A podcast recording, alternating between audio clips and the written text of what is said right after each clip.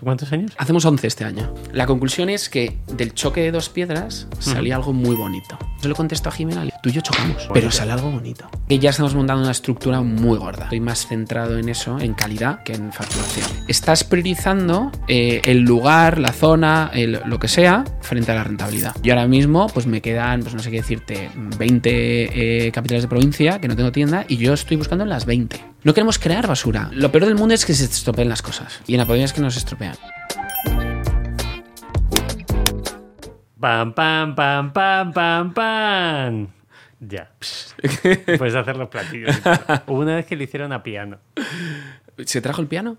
No, me lo mandaron después y dijeron ponlo en, en grabación. Y Pero dije, no es la que misma. No es lo mismo. No es no lo mismo. Mi voz es mi voz. La gente que está escuchando este podcast, si no hago ese pam pam, eh, se les sorprendería. Sí, porque eres el patrocinador. Es- es- Bueno, el patrocinador es Minimalisten. Gracias por recuperar. es que se me olvida. O sea, ahora lo que hacemos es en Minimalisten tenemos la parte de B2B también. B2B es vender ropa para empresas. O sea, cualquier cosa que un cliente normal puede comprar en Minimalism, camiseta, sudadera, eh, una mochila, lo que sea, se puede serigrafiar para empresas. Ah. Y ese es el patrocinador. Es que Ah, luego pues se nos pues tenemos que hablar. Claro, imagínate que Apodemia quiere mochilas de Minimalism. Pues me dices, Pepe, quiero 50. Y lo hacemos, hacemos un Me diseño para gusta mucho, me gusta mucho. Ese es el patrocinador. Gracias por recordármelo, porque hay muchas veces que lo meto al final y se me olvida. Yo soy un buenísimo asistente, ¿eh? Oye, pues está bien. Cuando, cuando no tengas nada que hacer, como no tienes cosas que hacer ya, ¿no? ¿vale? Pues, bueno, cuando eso pase yo te aviso. No hemos venido a hablar de eso. No. No, no, de momento no necesito asistente. Creo que el Google Calendar y todo lo que hace Google me ayuda bastante. Y hemos venido a hablar de joyería. Hemos venido a hablar de Podemia. 12 años. ¿Cuántos años? 11. 11, cum- sí, a ver, ¿eh? 2013, sí, eh, hacemos 11 este año. Hacéis 11 años. Proyecto largoplacista.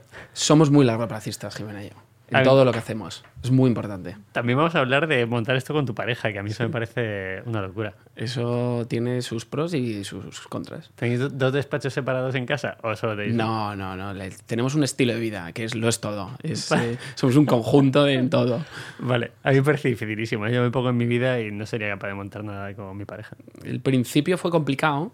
El, bueno, ya te cuento entonces, sí, sí, ¿no? por favor. Esto no tiene ningún guion. De hecho, ya sabéis que no hay guion. Vamos a saco, ¿no? Eh, Vale, vale, me gusta.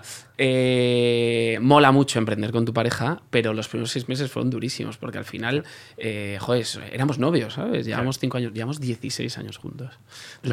Dos ¿sabes? hijas, cinco años casados ya.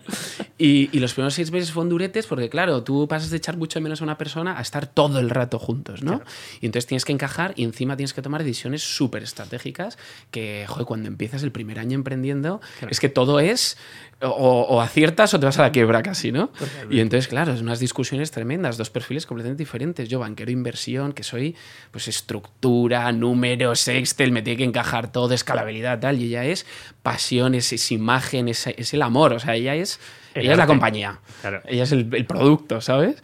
Y entonces, claro, las visiones son muy diferentes y es discusión tras discusión. Pero mira, aquí te, te voy a contar una anécdota muy cachonda que me ayudó muchísimo como pareja y a la hora de, de llevar la compañía juntos, que a lo mejor puede ayudar a, a otras parejas que emprenden, Te ¿no? voy a apuntar también por si acaso. Sí, pues después de seis meses, que tuvimos ya una discusión muy fuerte, estuvimos a punto de dejarle y tal, eh, yo, le- yo soy muy friki de, de seguir eh, ciertas biografías, ¿no? Y, y justo pues, en esos momentos estaba muy metido con Steve, con Steve Jobs. Y me encontré un vídeo en blanco y negro en YouTube, que no es muy famoso, en el que él cuenta una historia en, en cuando era pequeño. Y te dice, mira, yo tenía un, un vecino que era joyero, y que tenía un torno pulidor, ¿vale? Yo lo conozco, a lo mejor pues la gente no lo conoce. En el fondo es, pues imaginaos una caja que da vueltas y dentro hay un mogollón de piedras, ¿no? Entonces tú cuando metes una cosa por fricción, Sale. ¿vale? Pues la pule, Vale. ¿vale? Y entonces le dice, oye Steve, vete al parque y coge una piedra del parque. dice, vale. Y entonces eh, coge una piedra y mierda, una, una Que nadie- piedra no se chunga, sabía poder- se podía tocar, Y, y- y la mete en el torno y dice, 20 mañana a la misma hora, 24 horas. Y dice, vale. Vuelven y el torno... brrr. Y entonces nada, le da el botoncito y sacan la piedra. Y la piedra chunga de parque se convierte como en un canto rodado de, de río. De esto es cuando los tocas de... bzz, ¿sabes? Y entonces dice que ahí se le quedaron dos cosas en, en- en la mente grabadas para toda su vida. Uno, el tema del tacto. Y por eso los productos Apple son... Tienen esa cosa, ¿no? De esa sensibilidad, ¿no? El- el- es- bueno, todo el tema de tocar a- a- le, le importaba mucho. Y luego, él, él era, utilizaba la excusa esa de, para justificar lo, lo malo, ¿no? O lo directo que era con todo el mundo, ¿no? Y entonces la conclusión es que del choque de dos piedras salía algo muy bonito. Qué bueno. ¿vale? Y entonces eh, él decía, coño, yo para sacar lo mejor de todo el mundo necesito chocar. Porque ahí es donde exprimes de verdad a la gente, ¿no? Y entonces yo se lo contesto a Jimena, le dije, tú y yo chocamos, Pero podemos hacer algo pero bonito. sale algo bonito. Claro. Y, y- y empezamos a analizar las decisiones que tomamos juntos, las decisiones que tomamos por separado, y era verdad que las mejores eran después de una discusión de los dos. Sí. Y entonces empezamos a ver que las discusiones ya no era algo personal, Mm. de quién tiene que tener la razón, sino que era algo profesional, Vale. para sacar algo bonito. Y entonces ya- ya la relación fue para arriba y nos casamos y dos niños. Y la empresa. Y la- todo, todo de 11 años repente. después sí Gracias. Steve. Yo hay una cosa Se que me con quedó el muy tema de eso. las biografías y libros y tal, que cuando lo escucho digo, ¿hasta qué punto es real? ¿no? Eh, a mí me flipa Nike, por ejemplo. No sé si te has leído el libro del fundador de Nike. no me lo he leído. Es, un espe- es espectacular. Sí, ¿no? Pero lo estoy leyendo y digo, vale, me está contando lo que me quiere contar. O sea, Claro. al final no me, no me deja de contar eh, Nike como me lo quiere contar para que me compre unas zapatillas. Eh, ese es el punto. O el CEO de Patagonia escribiendo el Let My People Go Surfing. Es lo mismo, es como, me estás contando lo bonito. Entonces yo tengo ahí la duda de siempre de, ¿es real esa información que nos llega? Claro, te Ah, lees la, la información oficial para cogerte un- una imagen Claro. y luego lo que yo me gusta a mí es bichear lo que no encuentras. Claro, Y ahí encontré este vídeo. claro. Porque eso es real. Claro, Hay cosas, ¿no? claro. Y es y a mí me gusta no conocer al personaje, sino a la persona. Que es lo jodido. Porque cuando ya llegan a un nivel de éxito, la persona está demasiado detrás de, de- de todo ese nivel de éxito, ¿no? Es. Y es muy difícil.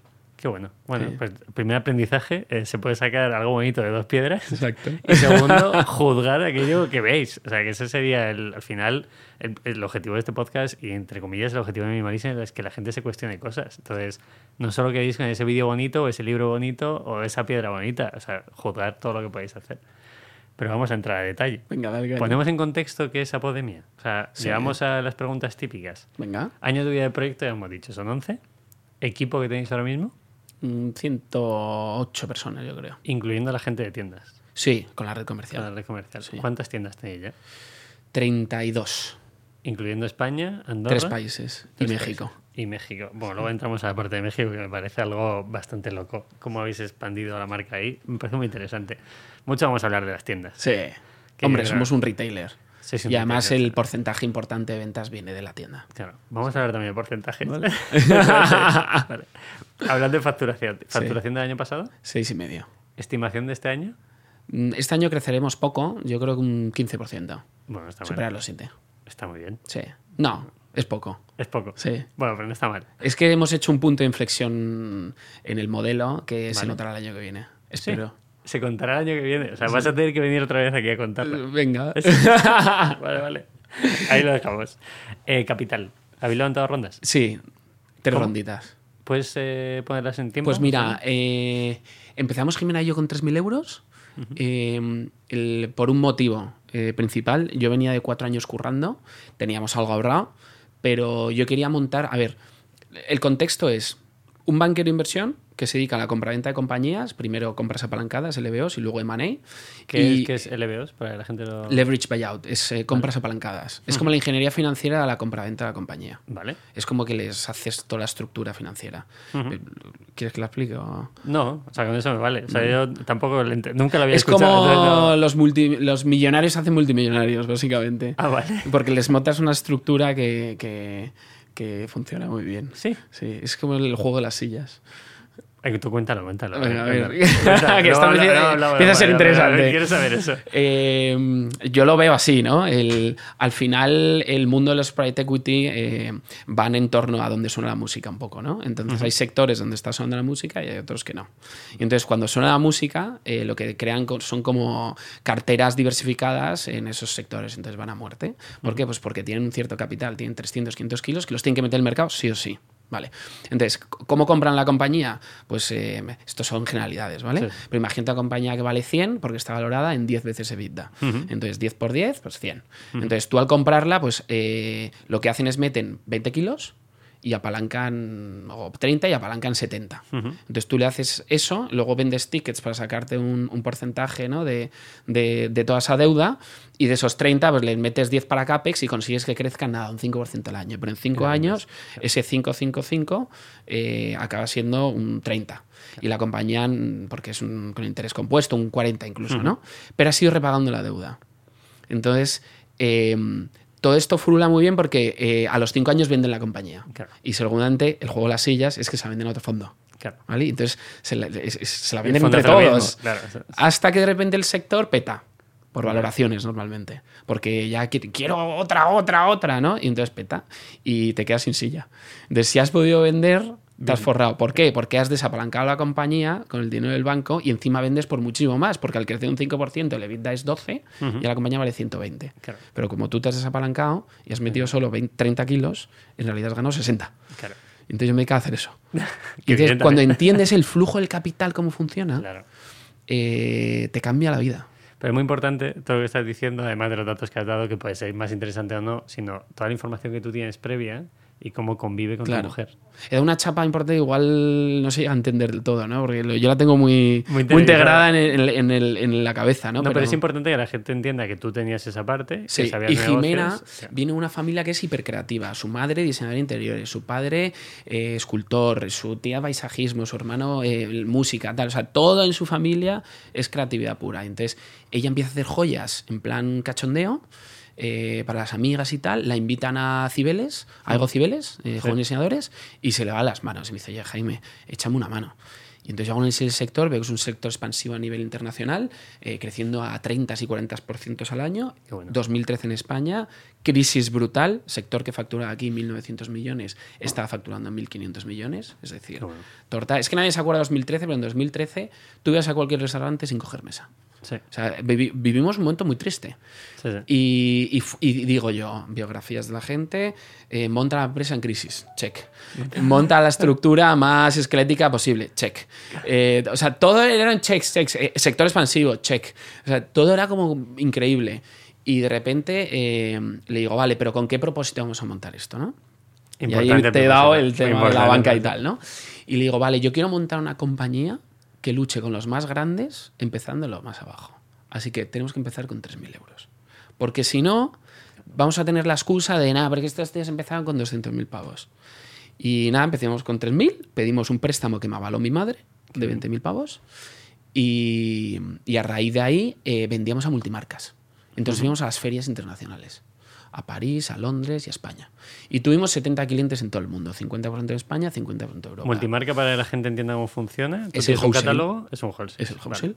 Y entonces eh, nos venían, nos eh, compraban, nos pagaban el 50% de la colección por adelantado, con eso íbamos a fábrica y producíamos, y le damos, oye, ya tengo tu colección, y 50% restante, y enviamos. Y eso era el, el margen que teníamos en ese momento, ¿no?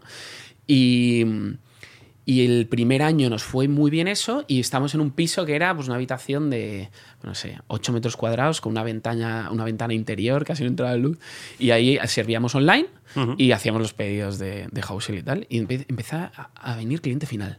Vale. Porque en la web ponía el piso. Y "Ding dong, no, vengo a comprar a Podemia. Y nosotros, ¿cómo que? Pero, ¿y, y dónde- ¿Cómo sabes la dirección? No, lo pone, en la, lo pone en la claro. web, tal. Y yo, ah, pues, pues pasa, pasa. Coño, ordena, tal, no sé qué. Pero ojo, ese cliente que viene a tu tienda eh, de primeras es el más valioso. Es Bueno, en plan, ahí- alguien que interactúa, le dices qué quiere, le abre Nos la abrió puerta. los ojos a- Claro, a, claro. todo lo que oye esa Podemia, ¿no? Claro. Y entonces empezó a venir más gente y decimos, oye, ¿y si... Un poco trampas al solitario, ¿eh? Y si abrimos la oficina en planta calle, porque ya que hacemos wholesale y vienen las tiendas y ven un formato tal y el producto y no sé qué, algún cliente a la calle se puede colar porque están subiendo en primer piso, ¿no? No queríamos abrir una tienda porque nos daba un miedo de la leche, ¿no? Y entonces era, no, no, no es una tienda, es una oficina planta calle. y entonces abrimos la primera tienda y la el primer mes fue rentable y el tercer mes la amortizamos. Qué bueno.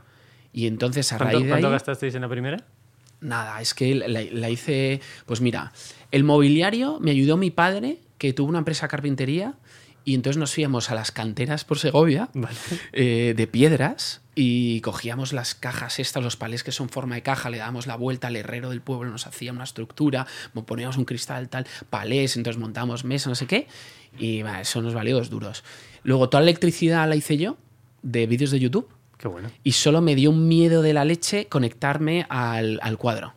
Y me ayudó mi padre. Que nos, puso- nos pusimos si ahí pasa tres te pasa guantes, botas de goma, todo tal. Yo muerto del miedo y tal. Y conectamos y ¡luz! la leche. Y, y toda la decoración pues la hizo Jimena con su madre y tal. Y nos costó, pues no sé si fue, no sé, 8.000 euros o algo así. Que la rentabilizas enseguida. Claro, claro, nada, fue, fue nada. Claro. Y luego, eh, a raíz de ahí, claro, las tiendas de Podime ahora valen un dineral. Eh, pero claro, vas profesionalizando, ya tienes un proveedor de, mobiliario, de, de una decoración, representativa. haces una obra civil que no la haces tú, ¿sabes? Ya Claro. tienes un, un equipo de, de obra, tal, no sé qué. Y, y- pero nos quedó muy bonita la tienda en la calle Almirante. Y después de eso, ¿cómo seguís? Y, no, y entonces te ¿Creces cuento todo ahí? esto Sí. porque eh, la tienda fue tan bien que entonces yo ya me volví a poner mi gorro de banquero y digo, tú, tú, esto, esto furula, ¿sabes? Eh, vamos a levantar una ronda. Ujú. Pues, y entonces, ¿Cuánto estabais facturando ahí, más o menos? Pues el primer año facturamos ciento y pico mil euros. Vale. Que me parecía la leche ya. Claro. Dos chavales de 23 y 25 años eh, probando esto, ¿sabes? Ujú. y, y fue brutal. Rentable la compañía. Qué bueno. Eh, muy, muy guay, muy guay. Y entonces eh, nos selecciona el corte inglés como marca wholesale y empezamos a abrir no corner, sino en los stands suyos, que abrimos pues como cinco o seis ciudades, que fueron regulín, la verdad es salimos. Vale. Tuvimos ahí una experiencia regulera. Y, y- y entonces, bueno, la tienda nos iba muy bien. Y entonces empezamos a decir, oye, si la tienda va tan bien, vamos a centrarnos en la tienda. Porque esto de wholesale da poco margen y mucho curro. Entonces cambiamos la política completamente. Yo hice un dossier de KPIs de, de una tienda de verdad y empecé a llamar inversores. Digo, oye, mirar que hemos montado esto, que es muy pequeñito y tal, pero que tengo buena pinta, que la tienda furula. Y entonces, pues al final, eh, pues se convencieron seis, seis business angels y metieron medio kilo. ¿Tú les conocías ya? O sea, ¿tú conocías Yo no conocía ni uno. Ninguno. No. Eh, mi madre conocía a la mujer de uno. Bueno, es un buen primer paso. Vino por ahí un contacto, ¿eh? Claro. Pero yo por LinkedIn contacté con Mogollón. Y. No digo, a lo mejor. Y luego conocidos de conocidos, ¿sabes? Antes, digo, a lo mejor podías haber tirado. Bueno, es que era, eso era otro nivel. Y era institucional. Pero bueno, alguno. Sí que me llega a sentir con, con alguno, pero se le queda muy pequeño. Claro. Bueno, Sí, Bueno, vendrán. ahí están. Sigues ahora. teniendo el contacto. Sí, sí, sí, sí, contacto. Es que es muy importante. Y el otro día se quejaba gente, salió un comentario, lo hablábamos antes en el café, que decía, no, Nude Project eh, levantó la empresa con 300.000 euros. En nuestro sector 300.000 euros es muy poco dinero. O sea, está muy bien. Si Es puedes- poco, pero para empezar una empresa es una pasta. Pero ellos lo han negado ya, o sea, es mentira. Ellos- Ah, no- no lo sé, ¿eh? Sí, sí, fue un bulo, pero. Ah, vale. Claro, pero que nosotros estamos acostumbrados. Cualquiera que vea Dealflow de Jaime Novoa verá que hay eh, cantidad de dinero que con 300.000 euros las No marcas no, no salen. O sea, es es muy difícil hacer lo que han hecho estos chavales. Lo han desmentido y es verdad, pero creo que cada uno tiene que ir con Es- las, las herramientas que No, no, tiene. es muy difícil hacerlo con 300.000. Imagínate cómo lo han hecho con nada. Claro, claro, o sea, la es- leche. O como decisteis vosotros, ¿no? Es en plan, Sí. primero valido, monto la tienda y luego crezco, que eso es a lo que quiero ir. O sea, cada uno tiene sus herramientas. Entonces, que cada uno coja sus herramientas. Oye, que si alguien tiene 300.000 euros para montar un proyecto de primeras, pues que se lo gaste ahí, que, Sí. que tampoco pasa nada. Sí. Pero no fue así. Vosotros dijisteis, vamos a levantar medio millón, ¿fue la primera? Fue la primera. Vale. ¿Y después? O sea, ¿crecéis bien después de...? Después empezamos ya a... Ese fue un mini punto de inflexión, creamos un poco de estructura, porque dijimos, ya estamos desbordados, y entonces empezamos a contratar gente y empezamos a abrir más puntos de venta. Vale. Y eso funcionó muy bien. Eh, pues ya, pues mira, ese año doblamos compañía, el siguiente año volvemos a doblar y empezamos pues entre 50 y 80% anual. Y es, y es lo que hemos hecho, por eso este año vamos a crecer menos y te digo, esto muy poco. Porque estamos acostumbrados al 50-80. Y lo que pasa es que ya estamos montando una estructura muy gorda. Y entonces estoy más centrado en eso, en calidad, en, en transaccionalidad con calidad que, en, que en facturación. Bueno. Eh, sin, sin perder facturación este año, pero, pero poniendo la base para el, para el año que viene. ¿Y cuándo vienen y por qué vienen esas siguientes rondas? O sea, entiendo, Pues la primera el- el- tiendas, ¿no?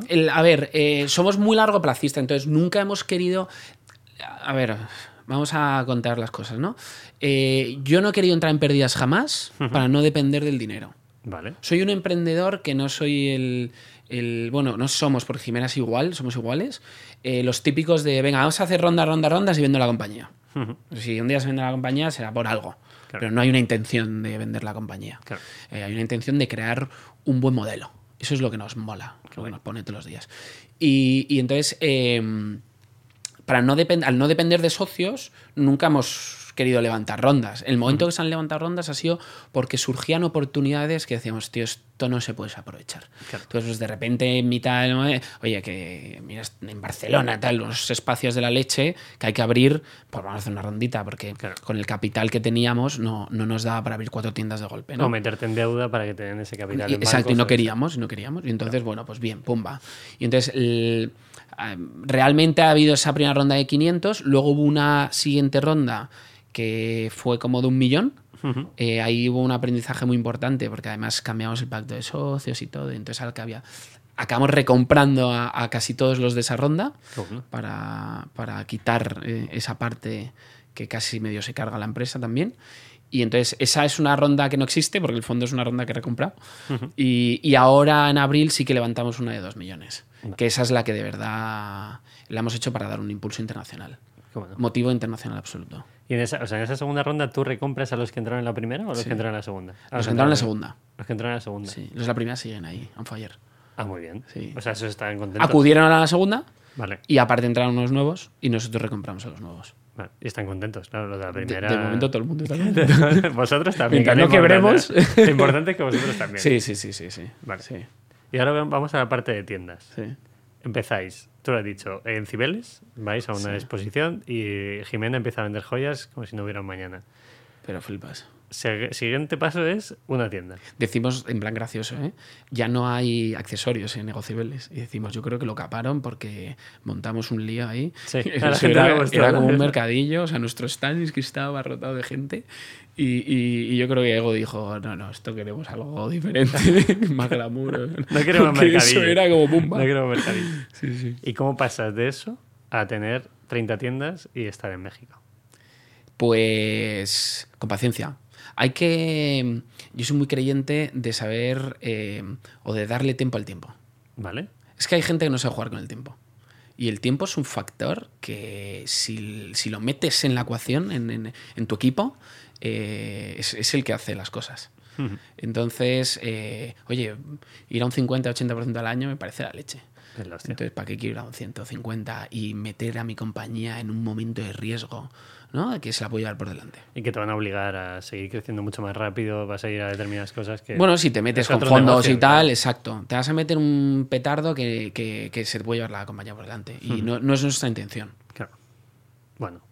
Y siguiente tienda, ¿cómo lo hacéis? O sea, primera, fácil. Abrimos la primera, hago un tiro, abrimos la segunda, va... eh, Ah, no, la segunda la cerramos, Vale. va fatal, Sí.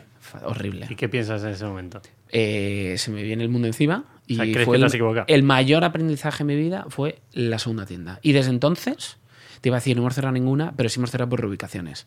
Pero no hemos cerrado ninguna. O sea, realmente no ha habido nada que ya no ha funcionado en la pandemia. Fue, la segunda la abrimos en Serrano.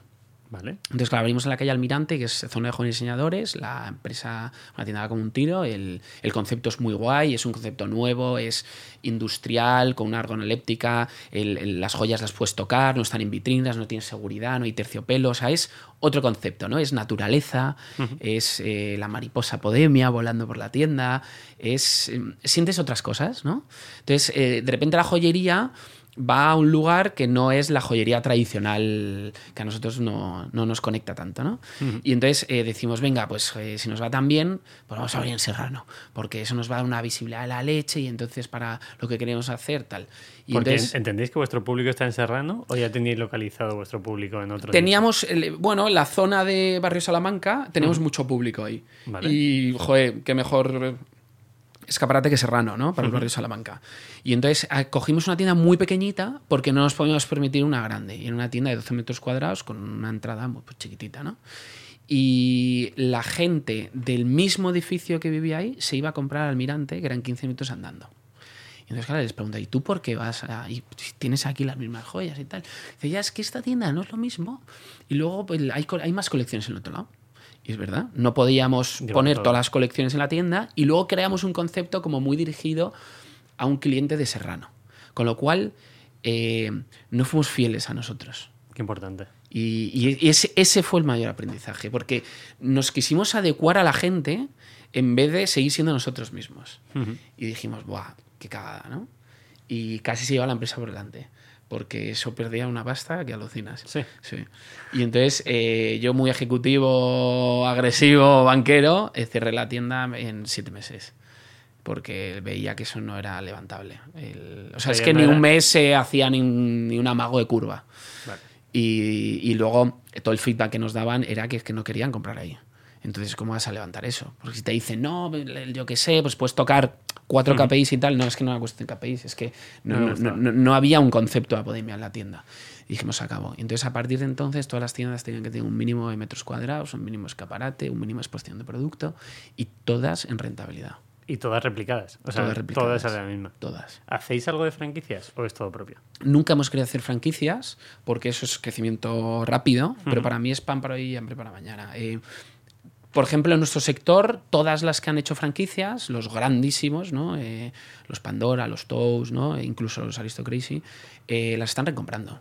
Entonces te, están dando un mensaje. Está bien, creces, pero al final te van a dar problemas. Eh, el franquiciado y el, y el franquiciador tienen, eh, bueno, para mí tienen un problema entre los dos, ¿no? Que es que los dos se creen dueños del negocio. Y entonces es muy difícil eh, competir por el margen constantemente cuando yo soy el dueño, porque yo, yo soy el que le vende al cliente y le atiendo y estoy ahí. Tal, y- ya, ya, pero yo creo el producto y toda la estructura y, y La marca. la marca y no sé qué. Ya, ya, pero, pero si no estás tú tal. Y los dos tienen razón. Sí, sí. el problema es que los dos tienen razón, ¿no? Entonces, mm, bueno, es, hay un conflicto. Y yo no quería entrar en ese conflicto, porque nosotros queremos cuidar y que muy bien todos los detalles de la marca, el servicio al cliente, la posventa, la calidad del producto, o sea, todo. Y luego que Apodemia está el, eh, evolucionando hacia un lugar que ya no es joyería, ahora es un estilo de vida y que tiene muchísimos más productos. Y ahí pues te meto la, la- la Perfume. cuña de Apodemia, ¿no? Pues Claro. perfumes, ambientadores, papelería, colección de bebés, eh, perritos, eh, de- de- tenemos de todo. Y entonces velas, ¿no? Y, y- y eso viene porque el cliente nos lo pide. Y si tú trabajas con un franquiciado, a lo mejor el franquiciado solo quería ver una joyería, entonces tal, entonces ya problemas, ¿no? Pierdes poder Sí, sobre, la, sí. Sobre tu propia Más tienda. que poder, ¿no? Porque el poder pides control. Claro, y el cliente va a seguir creyendo que es tu tienda es tu marca. Exacto. Entonces ahí está la ¿Cómo dificultad. haces una omnicalidad total con franquiciados? Que eso genera muchos problemas, muchas fricciones. Joder, te han comprado aquí me lo devuelven a mí. Yo no quiero aceptar tu devolución, ¿sabes? Co- Cosas de esas, ¿no? Buena movida, ¿eh? esa Joder, evolución. es un movidón, claro. Bueno, con el corte inglés ahí tenemos movidas todo el rato. ¿Seguís teniendo puntos en el corte Claro, Inglés? entonces sacamos el wholesale y ahora tenemos ocho corners. Vale. Y abriremos, yo creo que antes de acá el año, pues alguno más. Dos, ¿Por qué todo más. el mundo se va al corte inglés otra vez? O sea, se ha ido Pompey, se ha ido Banana, se ha ido Edmond. O sea, están dentro, ¿eh? O sea, me refiero, se ha ido a entrar. Eh, entran. Ah, vale, te había entendido. No que se hayan ido de ahí, sino. Yo creo que el corte inglés ha pasado por una travesía del desierto en el que también ha aprendido mucho. Vale. Ellos eran la empresa más importante de España, la número uno en, en- en contratación. O sea, eran Sí, quien daba, era un ministerio. quien daba trabajo a, vamos, no sé, el 4 o 5% de España. O sea, era una locura. Y, y cuando te sientas en esa silla, pues a veces te pasa como, como, a los, como al César, ¿no? En Roma, que, que sientes que ya no eres ni humano. ¿No? Te sientes Dios. Y por eso se ponían a, a un esclavo que, que les iba repitiendo, eh, recuerda que eres humano y puedes morir, ¿no? Sí. Cuando venían de las grandes victorias. Esto ¿no? también pasará. Esa frase la dijo Pepe el Estoico que estuvo sentado ahí y a mí me encanta esa frase. Bueno, a mí esa frase me ha quedado grabada en la cabeza. Y, y- y yo creo que les pasó. Entonces, eh, tuvieron que aprender, tuvieron que meter a un socio para meter dinerito, porque claro, mm, cuando tienes un transatlántico de ese tamaño, eh, girarlo no es fácil. Claro. Entonces necesitas meterle mucha pasta y entonces están renovando la imagen, pero impresionante. Sí. Y La primera planta del corte inglés de Gran Vía, no es el de Gran Vía, el de, el de al lado de, de Sol, es espectacular. sí, el de Preciados. El de Preciados, es espectacular. Espectacular. Ahí estamos nosotros. Es espectacular. Enhorabuena. A mí me, me parece.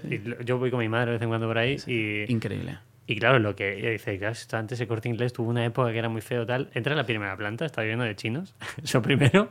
Comprando. Y, es que comprando. Y es como, hostia, han hecho algo, han, han renovado muchísimo la marca. Luego subes al sexto piso, que es donde deporte, que es donde suelo ir yo, y sigue siendo igual de feo. Los siempre. jóvenes renegábamos ahí porque compraba mi madre y se nos había quedado anticuado, pero una vez lo han renovado y de repente las marcas jóvenes se están metiendo otra vez, todo el mundo está volviendo. Mundo porque vuelve. ahora mola. Claro. Y entonces dices, coño, pues, pues hay que estar. Sí, sí. Porque otra vez mi público está ahí.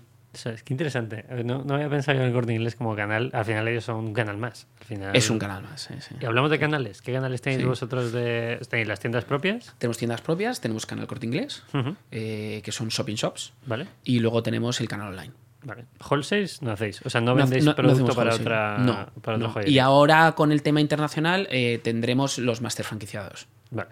Sí. Que eso son empresas dentro de empresas. O sea, es casi habéis tenido que abrir empresa allí para poder hacerlo. No, porque eso seríamos nosotros en otro país. Ujú. Eh, es una empresa especializada en, en- en el país de allí. El- esto responde otra vez al largoplacismo de la compañía y al, y al no creerte tú que puedes con todo, ¿no? Eh, por ejemplo, mm, compañías que has entrevistado tú aquí eh, se han pegado unas leches muy gordas a nivel internacional. Entonces aprendes. Y todo el mundo se pega a la torta siempre cuando sale fuera. ¿Por qué? Porque tú aquí te crees el más guapo, el mejor, el más fuerte, pero cuando vas allí no eres nadie. Entonces, no puedes ir con la misma energía. Tienes que volver a la energía humildad de año uno de Podemia. Entonces, esa energía, pues, eh, cuesta, cuesta porque aquí te la has creído. Entonces vas ahí y yo quiero abrir en la, mejor calle y la mejor tienda y los más metros y, estás perdiendo cinco años en la tienda y, y empiezas a arrastrarte números. Entonces, como yo no quiero eso, prefiero compartir. Y me busco un socio local con experiencia demostrada y con explotación de marcas internacionales. Y entonces ahí pues nos entrevistamos con muchísima gente. Y cuando cumples esto, que tienes pulmón financiero, explotas marcas internacionales y tienes mínimo 5 años, a poder ser 10 años en gestión de, de esto, entonces podemos llegar a ser socios. Y luego es muy importante que sea buena persona. Hombre, eso siempre. Ya, pero es que el mundo de los negocios hace todo. Yo defiendo que cada día menos. O sea, cada día, yo en mi entorno cada día me encuentro a gente más maja. Sí, Creo que está pivotando muchísimo. Sí. Y, y creo que también una función de este podcast es enseñar que puedes ser empresario, emprendedor y puedes ser buena gente. Que no es que el dinero no es lo importante. Total. Hay que ser rentables. Bueno, habrá, gen- habrá gente que sí, pero habrá gente que hay otro motivo, otro objetivo con, con el producto o el servicio que saque. Y esos son nuestros socios. y nuestros clientes muchas veces. Sí, sí, sí. En Minimalism nadie compra por precio. O sea, No. compras por, eh, por valor o por durabilidad. O sea, que compartimos mucho ese cliente también. Sí. Porque vosotros en Apodemia, y a mí esto es una frase que escuché de Jimena, la voy a leer textual porque si no, no quiero transgiversar. Eh, la frase es, lo ganas por el diseño y lo pierdes por la calidad. Sí. Esto en joyería es algo que pasa siempre. Compras un producto que es bonito, lo llevas tres veces a la piscina, un día a la playa, te da el sol directo un- una mañana y se te ha roto la joya. Sí. Yo creo que pasa en casi todo, pero especialmente en la joya. Eh, porque la joya, la joya alta gama no tiene problemas de calidad. Es oro 18 quilates y piedras preciosas. Tienen problema de un engarzado. ¿vale? Se te caiga la piedra y quieres matar a tu joyero, ¿no? Pero, pero el- cuando ya entras en, en una joyería asequible, ¿vale? O, o, mm, democrática, no sé, todas estas palabras que usan ahora mismo, ¿no? El, ¿Vale? La palabra democrática puede valer para, para Eh, Sí, tecnología, sí. coches ¿No? o lo que te apetezca. Al final un producto eh, aspiracional, ¿no? Que es prime, pero no es lujo. Claro. Eh, aquí estás, tienes que jugar con la calidad, ¿no? Entonces, eh, nosotros nos dimos muy cuenta, o sea, al principísimo, que la gente, bueno, podía probarte, porque le molas un huevo el diseño, pero si no tienes calidad, eh, ni te van a recomendar, ni van a volver contigo, y encima, eh, hater ya. O sea, produces haters. Sí. Y entonces es absurdo. Y entonces, eh, de cara a eso, y, y de cara también a, aparte de la personalidad de Jaime de Jimena, eh, quisimos crear un producto sin obsolescencia programada. Entonces, la calidad es, ha sido la mayor inversión de la compañía, mucho antes que la publicidad y el marketing. En- en- siempre hemos invertido en mejorar la calidad. Y acabamos trabajando con un ingeniero químico especialista en metalurgia, que además trabaja con oro ecológico, que es, que es el oro ecológico? Pues es oro que no es de extracción. Ujú. Eh, Es decir, que no vas a la naturaleza a, a destrozarla para cogerlo, sino que es de fundición. ¿vale? Pues allá hay mucho oro, pues lo fundes y sacamos oro, ¿no? Eh, hay extracción ecológica, pero vamos, estamos hablando que no, Mínimos. fundición. Y entonces eh, eh, le metemos el mayor micraje con además un laminado de diferentes capas, con un proceso especial nuestro, ¿vale? esto es nuestra fórmula de Coca-Cola, que hace que no se vaya. Pero que no se vaya es que podemos dar 10 años de garantía. Qué bueno. Aún no los, mo- no los hemos dado, pero eh, contamos, por ejemplo, en, en nuestras tiendas con un proceso que se llama Crisos, que es una máquina especial que tenemos en la compañía, que cuando tú te compras una joya, yo que sé, a los tres años, pues ves que, que un poco el color o que la piedra ya no brilla igual, la metes en esta máquina y te sale nueva comprada de ese momento en la tienda. Bueno. Es espectacular. Y eso solo es posible gracias a una altísima calidad y a que el producto, lo que no queremos es que, que- que lo tires a la basura. ¿No? Es que es un poco lo que sigues tú también, ¿no? Con, Sí, sí. con- O sea, yo por con lo tu proyecto. Entonces, no queremos crear basura. Entonces, si la gente le gusta tu diseño, va a comprarse la colección que viene, la que viene y la que viene. Claro. Y la va a perder la joya en un festival o en la playa, o yo que sé, no va a dar una importancia especial porque va a decir, bueno, es asequible, me puedo comprar otra tal. Pero lo peor del mundo es que se estropeen las cosas. Totalmente. Y, y en la es que no se estropean. Y eso es un gusto porque mola. A ver, hay un porcentaje que puede haber, Hay una merma, ¿vale? Pero no pasa nada. ¿eh? Se te cambia por una nueva, eh, para eso tenemos una garantía de un año ahora mismo y que la vamos a subir además. y, y- y en eso somos buenos. Y luego, por ejemplo, y a, y a nivel joyeros, de cómo se estropea la- la- este tipo de, de- de joyitas, ¿no? Eh, lo que estropea realmente son tres, tres actores principales. El que menos lo estropea es eh, el químico. Y el químico es el jabón. El jabón. Pues, eh, cuando vas a una marca y te dice, que yo espero que, que nadie os lo haya dicho en la tienda de Apodemia, porque lo- lo- hacemos mucha formación en este tema, eh, no creo que- que lo digan, ¿no? Pero que te dicen, ten cuidado al lavarte las manos, o no te pongas perfume. Eso... Estás, li- estás limitando ya a alguien al uso de un producto. Bueno, y además es que esa calidad es, o sea, horrible. Claro. Porque el químico no afecta a, a- a una joya, a un baño de oro. No afecta, no afecta, es imposible, no afecta. Entonces, eso es en realidad, es que el baño es muy malo y se te va, pero es por el agua, es que en el químico da igual. Y entonces ese sería el primer, el primer agente, ¿no? El segundo es el sodio, la sal. Vale, pero tú dices la sal en la ¿Dónde cocina? ¿no? No, no en las manos, no, en el mar. En el mar, ¿no? Claro. ¿vale? Entonces, eh, todos los que tienen casa en el mar o coche, lo que sea, o van mucho por sitios de mar, saben que es muy corrosivo y que te destroza, ¿no? Estas casas de verano, las terrazas, ¿no? todo eso, ¿no? Entonces, eh, cuando tú te bañas con piezas bañadas, el sodio hace su acción. Claro. Y eso pues las destroza, las corroe. Las nuestras, no. No. ¿Vale? O sea, Check. check. Todas las tiendas de fuera, de, de alrededor de, de costa, venden que alucinas. Claro. Porque la calidad es muy buena. Claro. Y el tercer agente, que es el que de verdad estropea las cosas, el sodio lo estropea un poco, pero el que de verdad es el ácido. Y el ácido no es, no- no- lo encuentras en un laboratorio. Claro. ¿vale? ¿Pero dónde está el ácido? Eh, Pues suena feo decirlo, y claro, no se lo dices al cliente. Está en el sudor. Ah, sí. Claro. Claro. Tú tienes un pH ácido, o un pH neutro, ¿no? o un pH alcalino. Entonces, cuando alguien tiene un pH muy ácido, destroza una pieza. Pero destroza una pieza que puede ser de oro macizo. Yo tengo una amiga que la alianza la, corroe. Y tiene pH ácido. Claro. Y ya lo sabe. Entonces no se compra otras cosas. Claro. Porque la Pero ya se han explicado, claro. Claro, tú no puedes ir a un cliente y decirle, mira, disculpe, pero es que estoy que un poco mucho". ácida. no, entonces, claro, tenemos una calidad tan buena que ni siquiera el pH ácido. Le afecta a la calidad de Podemia. Qué interesante. Eh, no quiero dejar escapar la parte de diseños, porque vosotros has dicho campañas y cada cuánto sacáis producto nuevo. Pues mira, empezamos sacando hasta 20 colecciones al año. 20 al año. Sí, y lo hemos reducido y ya estamos en 12 e incluso vamos a pasar a 10.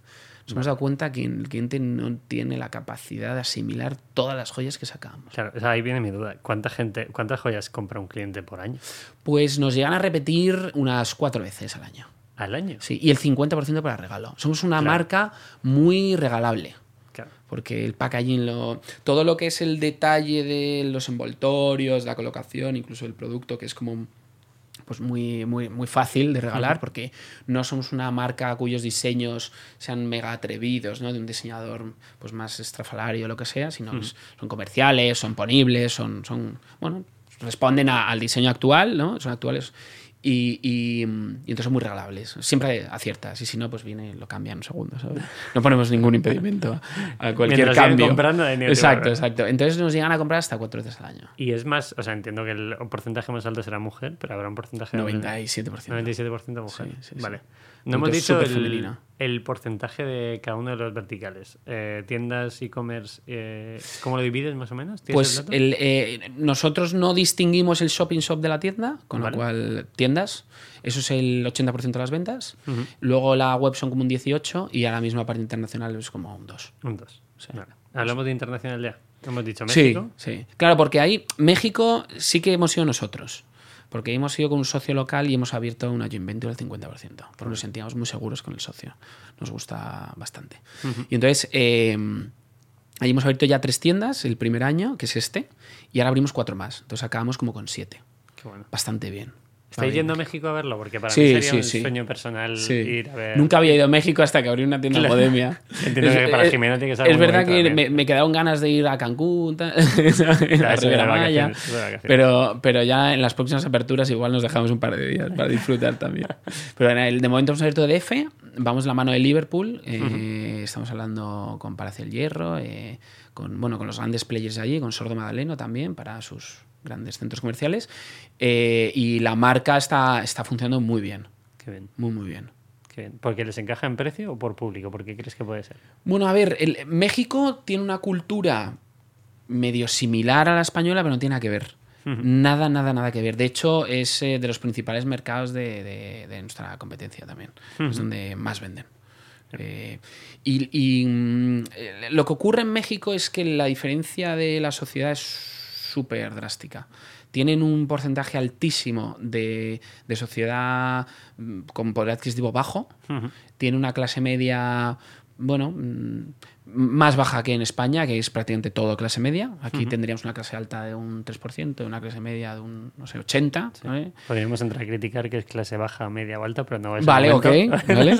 ¿Vale? El, eh, siempre va con tu poder adquisitivo respecto al salario medio, Eso es, básicamente. claro. ¿vale? Entonces así ya no sales de- Es del, que del no paso vez que fenomenal. digo que España es un país relativamente pobre. O sea, que, que cada día es más difícil ir a Londres y poder vivir bien. o Pero eso no significa ser pobre, porque si tú te puedes permitir tu alquiler y comer y tener tu cierto ocio, pues en, en tu entorno, que es tu país, Sí. pues, pues vives. Otra cosa es que respecto al exterior, pues, eh, pues vayas más justo.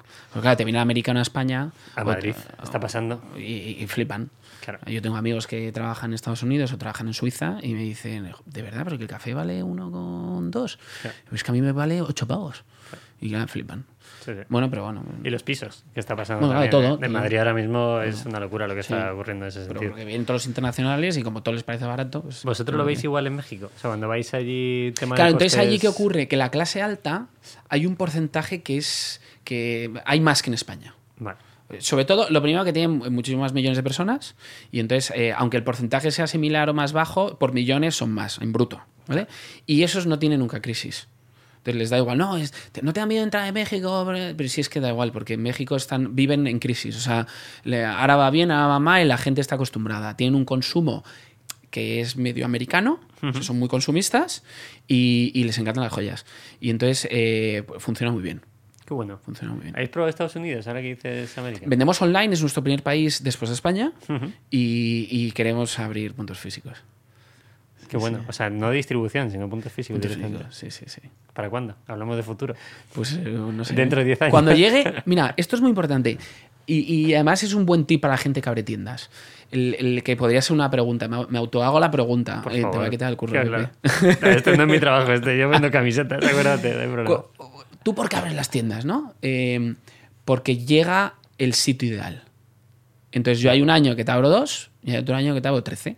O sea, ¿no tenéis en el calendario, en plan, este año hay que salir sí o sí con cuatro más? No, porque eso para mí es quiebra. Vale. Cuando tú te pones un business plan con lugares de aperturas, o eres un fondo, o, o- bueno, no hace falta fondo, ¿vale? O tienes un pulmón financiero que responda a una estrategia de posicionamiento, entonces te debo el perder.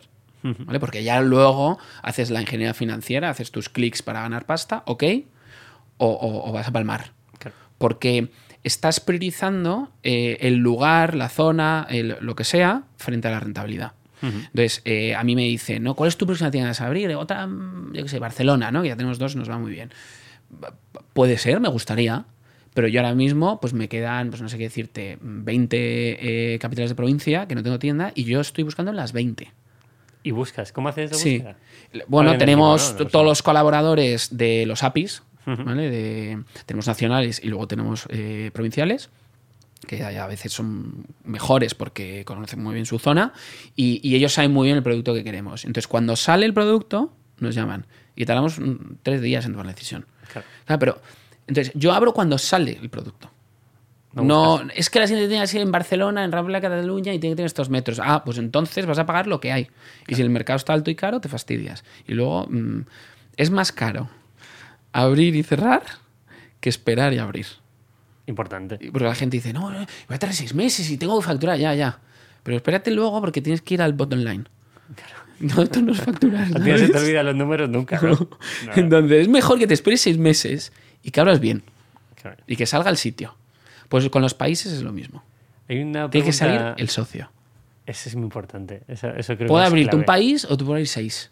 Claro. Pero tiene que venir el socio. Que es lo que encontrar en, música, en México. claro. Tenemos ya en México, lo tenemos en Japón, lo tenemos en, bueno, de Andorra, ahora en Guatemala y estamos hablando con gente ya con conversaciones avanzadas, Ecuador, Puerto Rico, Italia, eh, Uruguay. O sea, que en España ya habéis llegado al límite. No, ¿No? Estamos empezando. Estáis empezando día uno.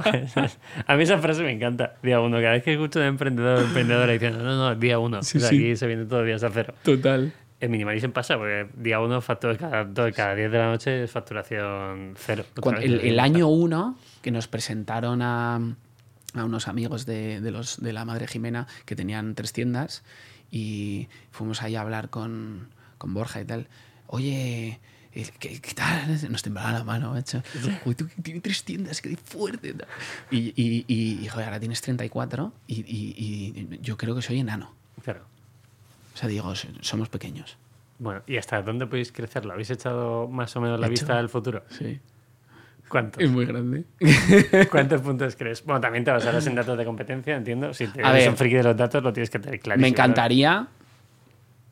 No me gusta nada hablar de esto. Yo, yo vengo aquí, o sea, este podcast va a durar 10 años. No, pero ¿sabes, sabes, Te digo. ¿sabes por qué no, no me gusta? Porque lo, lo primero como que es... em, no tengo la bola de cristal. ¿vale? Entonces, las cosas, y como soy muy largoplacista y me gusta ir cuando las cosas tienen que suceder, ponerte un número es un poco como contraproducente a mí. Pero, por decir algo, ¿vale? Eh, tener 400 puntos de venta. 400 puntos de venta en 10 años. No. Bueno, podría Sí, ser. podría ser. Sí. Sí, se está riendo Puede- de fuera. Se está puede, puede encajar, puede encajar. Puede si todo sale bien. Vaya curro, ¿eh? Ya Sí. han puesto de ganas. Sí. Ahí viene una pregunta que te iba a hacer antes. Eh, hemos hablado de futuro, más allá de, de Podemia. Sí. Y te he dicho, a mí me gustaría ayudar a la gente. ¿Tú crees que con 400 puntos de aquí a 10 años eres capaz de hacerlo? No. ¿Ayudando a la gente? No, quiero decir, hacer algo más que no sea Podemia. Pues mira, en plan coña, ¿eh? Pero soy el presidente de mi comunidad. ¿Por qué haces eso? Somos 19 vecinos, son todos muy mayores. Llego a una junta y les digo, oye, ¿habéis pensado en cambiar esto? Y me miran todos así. Te toca. Exacto. Tienes que ser el presidente y yo. Entonces voy a cambiar toda la comunidad. He hecho una obra. Bueno, flipas. Y encima consigo una subvención. Y encima les va a salir gratis. O sea, claro, me van a poner una estatua en el jardín, ¿sabes? En dos fines de semana monto el primer evento de desarrollo personal ¿Vale? para la compañía. De momento lo vamos a hacer in-house. Fijaos.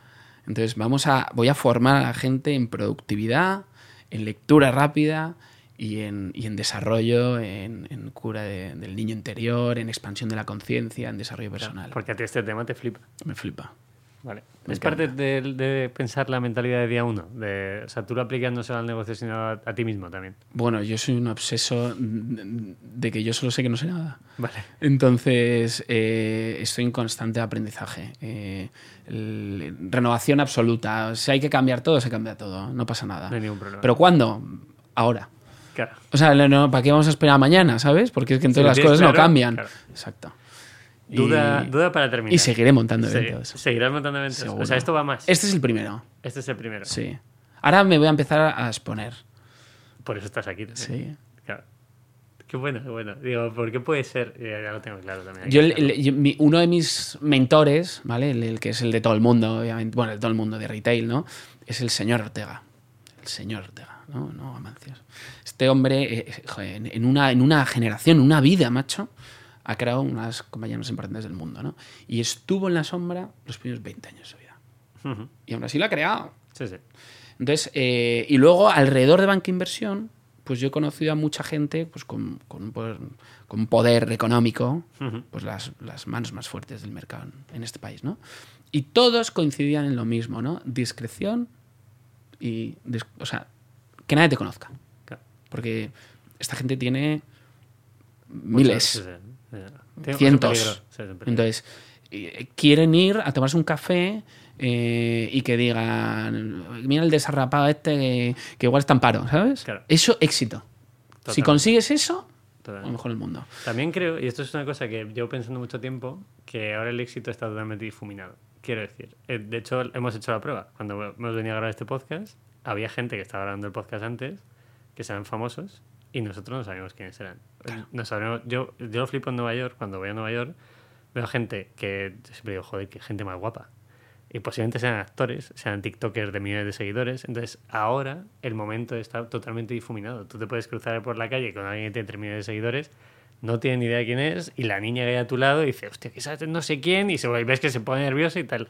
Entonces, creo que vivimos un momento muy bonito en el que los empresarios y empresarias tienen que dar un poco la cara. O sea, para mí no hay negocio sin, sin cara. Es lo que me ha pasado. Y entonces eh, ha llegado la- mi llamada, ¿no? Es algo que tengo muy de dentro desde hace mucho. eh, el- he hecho muchas mentorías eh, a lo largo de Apodemia, incluso a otros joyeros, el, eh, que bueno, al final pues, han acabado No como, como pero, pero cuando yo lo se lo hice iba muy bien. De hecho, levantaron una ronda enorme y... Y bueno, yo creo que ya ha llegado el momento de, de- de ponerme más en serio en ayudar a, a los demás, ¿no? Y enseñar pues todo lo que sabes, ¿no? Y, y- Aportar valor. Claro, y si esta entrevista de verdad le ayuda a alguien a, abrir una tienda, a lo que sea, el- Puede hacerlo. pues claro. Última pregunta. Personal. Ah, Con Jimena. Espero que haya más, ¿no? Puede haber más, la verdad. No hay corte aquí, no hay, no hay, no hay un No, límite no, de las que quieras. Cuando, o sea, ¿cómo es vuestro día en casa? ¿Hay algún momento que es solo trabajo o durante unos años fue solo curro y ahora ya habéis conseguido dividir la vida personal? y- Hemos pasado por mogollón de fases. Vale. Y mm, O sea, lo digo porque habrá alguien que nos escuche Sí. y diga, somos pareja y no tiene por qué ser pareja en el mismo negocio, pero a lo mejor pareja de autónomos o pareja de empresarios o lo que sea. A ver, lo nuestro es muy peculiar porque era lo mismo, ¿no? Y entonces eso eh, favorecía las conversaciones de, de trabajo, ¿no? Entonces llegó un punto, al principio, solo hablábamos de trabajo y nos parecía perfecto, porque éramos emprendedores y había que Sí, sacar ese adelante. fuego, claro. Luego nos pareció fatal. Dijimos, esto es una obsesión. Es que no hablamos de otra cosa. Es que no sé ni cómo está tu amiga. ¿Sabes? Tampoco Ent- sé si me importa. bueno, no, sí, joder, pero. broma, es broma, no, ya, ya, ya. pero, pero. mm, Es que no hablamos de otra cosa. Y entonces nos pusimos una norma. Prohibido hablar de trabajo cuando nos vamos de cena a cenar. ¿Y qué ocurría? Que lo cumplías 10 minutos y al minuto 11, sin querer, Salía. salía el tema y al minuto 23 te dabas cuenta que había sido el tema. No te creas tú, dices al, al- al 11, ¿no? Después de 15 minutos, estamos hablando de curro otra vez, joder, si no puede ser tal, a ver, vamos a ver qué tal. Era ya un coñazo. Y en vez de, ya reflexionas. Tú, joder, mis amigos se van a cenar y, y hablan de curro. curros, Claro. Sí, Que sí. si mi jefe, que si mi compañero, que si tengo un viaje, que si, joder, estoy nervioso, tengo una presentación, tal. Y, y tu pareja te entiende. Bueno, en este caso, pues, si Te ti te discutes. entiende- te entiende de más. eh, eh, no, además, y a veces de, de menos, porque justo has discutido con ella y ¿qué vas a decir? He discutido con mi socia, ¿sabes? Ah, yo soy tu socia. ¿sabes? Pero bueno, como Steve Jobs nos ayuda mucho ahí, ya no, no pasa nada. ¿no? de las piedras. Y entonces ya decidimos que, mira, que si se hay que hablar de curro, se habla de curro. Y si no, no, porque al final este es nuestro estilo de vida. Nosotros hemos decidido ser empresarios y hemos decidido ser pareja y ya está. Y si se habla de curro, se habla de curro, se habla de las niñas, se habla de las niñas, y se habla de los amigos, se habla de los amigos. Y ahora ya es naturalidad absoluta. Se habla de lo que toca hablar y chimpún.